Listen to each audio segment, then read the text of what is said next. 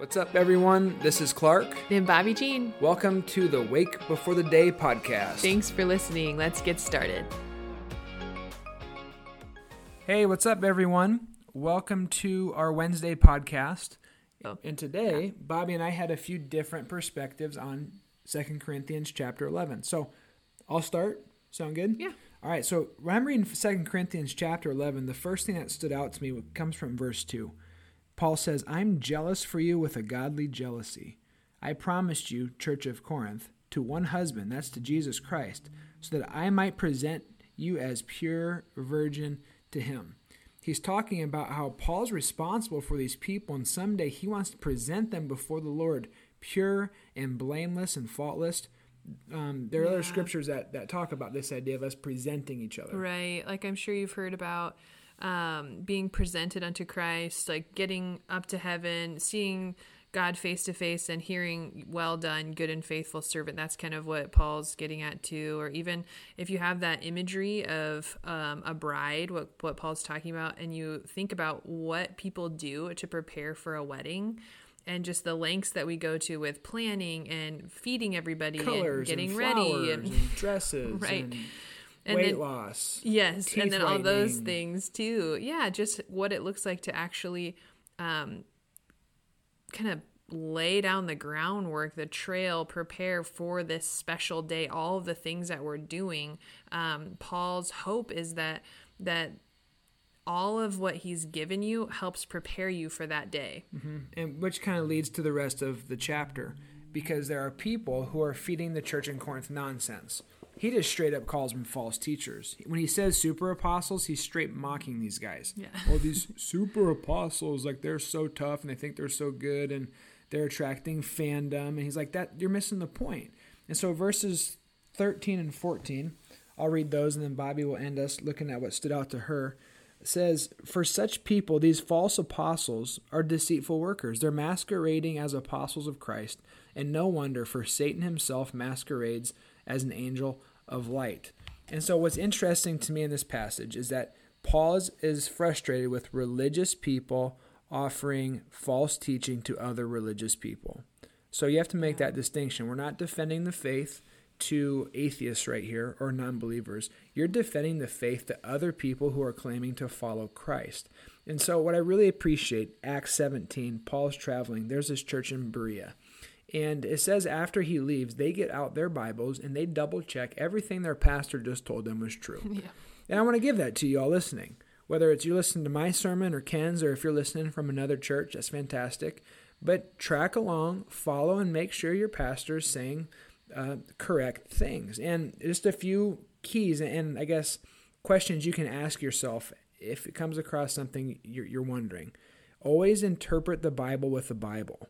Yeah. Okay, it says this in, in James. What does Jesus have to say about this? It right. says this in John. What does it say in Mark? Mm-hmm. Always interpret the Bible with the Bible. The second question you ask is, what did Jesus say and do?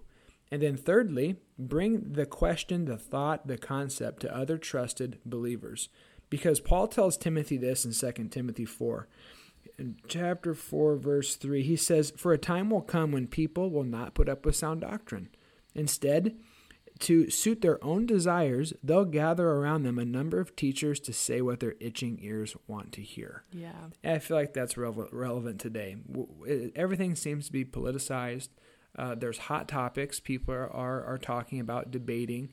And then you gravitate towards people who tell you what you want to hear that maybe affirm your experience or your thought without going to the Bible and allowing the right. Bible to interpret the Bible. Right, so it might not be truth. And that that's only going to deepen. I think a couple chapters ago we talked about um, how holding convictions and strong beliefs and really asking these hard questions. And that's kind of what Paul's saying is um, we want to be presented before the Lord and have it be a celebration. So we need to pay attention.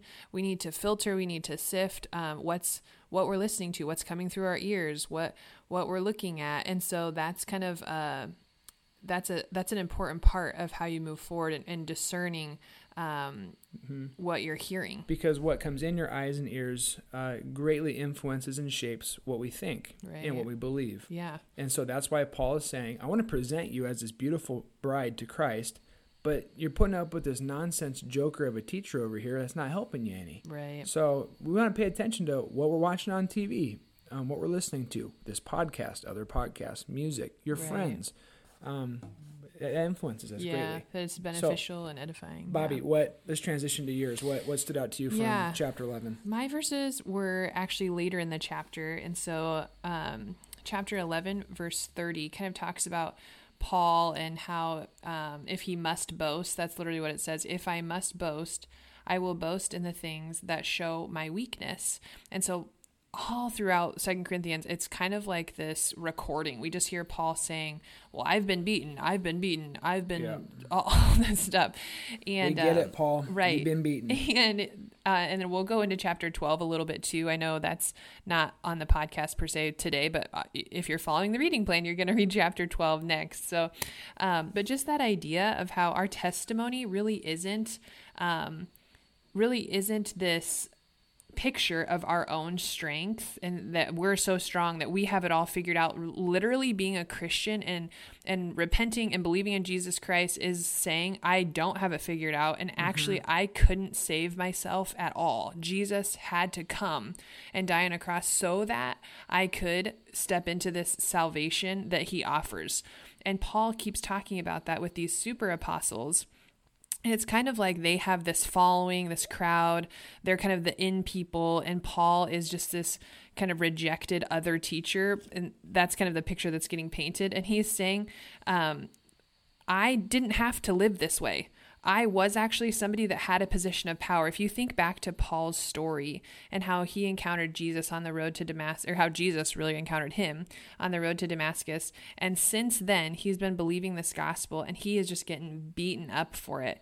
And life only looks this way for him because that's what he truly believes deep down, that Jesus lived this sacrificial lifestyle. And so that's how he's living. He's not trying to smooth talk. He's not trying, he's talking about how he didn't want to be a burden to them, how literally he had kind of this bivocational ministry, and he's clinging to that because it's the truth.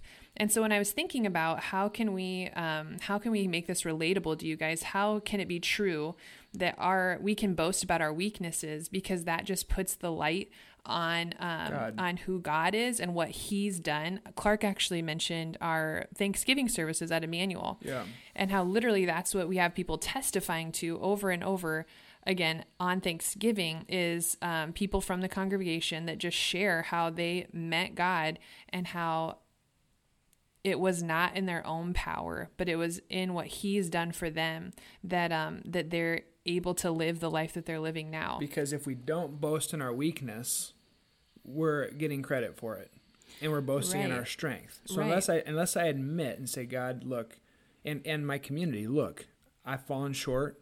Here's my areas of brokenness, and here's where I really mm-hmm. need help. Um, unless we do that, God's not going to get the credit. Right. And we're actually not going to really heal, and we're not going to really grow. We might put on a facade or the image that we've got our, our junk together. You right. know, oh, we have this happy Instagram life, but it's not mm-hmm. until you actually admit that your brokenness that you actually find real freedom. Right. It actually becomes the most liberating thing, because that's how this relationship was designed to work. Yeah. So really that's just kind of what stuck out to me is how, um, Paul says it again in chapter twelve when he's talking about this this thorn or this weakness that he has. And he says in chapter twelve, verse nine, um, this is the Lord speaking to Paul, my grace is sufficient for you, for my power is made perfect in weakness. Therefore, then this is Paul, therefore I will boast all the more gladly about my weakness, so that Christ's power may rest on me. That is why, for Christ's sake, this is verse ten, for Christ's sake, I delight in weaknesses and insults and hardships and persecutions and difficulties, for when I am weak, I am strong. And that kind of um, comes back to, we were talking about the clay pots and how literally when we are um, vulnerable and when we make, let people see our weaknesses, um, that's when God is working his best, because they're not seeing you. They're mm-hmm. seeing, they're seeing God through you. And really that's what our testimony is. It's not this testimony of strength and how we saved ourselves, but really it's that we are so loved by God that he saw fit to come down in his power and save us. And then our lives demonstrate that when we're vulnerable, when we let people in. I think mm-hmm. I think if you talk to any kind of Christian in, you know, a Bible study or a Devo, it's not the people that have it all together that other people want to talk about. No, those it's, are the people that you don't want in your group. Yeah, it's the people yeah. that are just yeah. being honest about where they are and saying, I, you know, I am struggling here, but God is meeting me. And so that's one thing that I've just been reflecting on um, from chapter eleven, too, is how has God been present in my weakness, and how is God um, spoken through my weakness, or how is he using uh, your weakness to show his power, yeah. really? So look at your weaknesses today and say, God, how can you shine through them and use them to bring glory to yourself? Uh, look at the scriptures and think about how God and you know, your your spiritual leaders hope to present you one day to, to God as this bride who God will say, well done, good and faithful servant. But yeah. pay attention to what's coming in your eyes and ears, mm-hmm. and uh, it influences what we think and believe. So until next time, God bless you. Yeah, thanks for listening. Have a fantastic week. The Lord bless you and keep you. The Lord make his face shine on you and be gracious to you. The Lord turn his countenance toward you and give you his peace. Have a great day.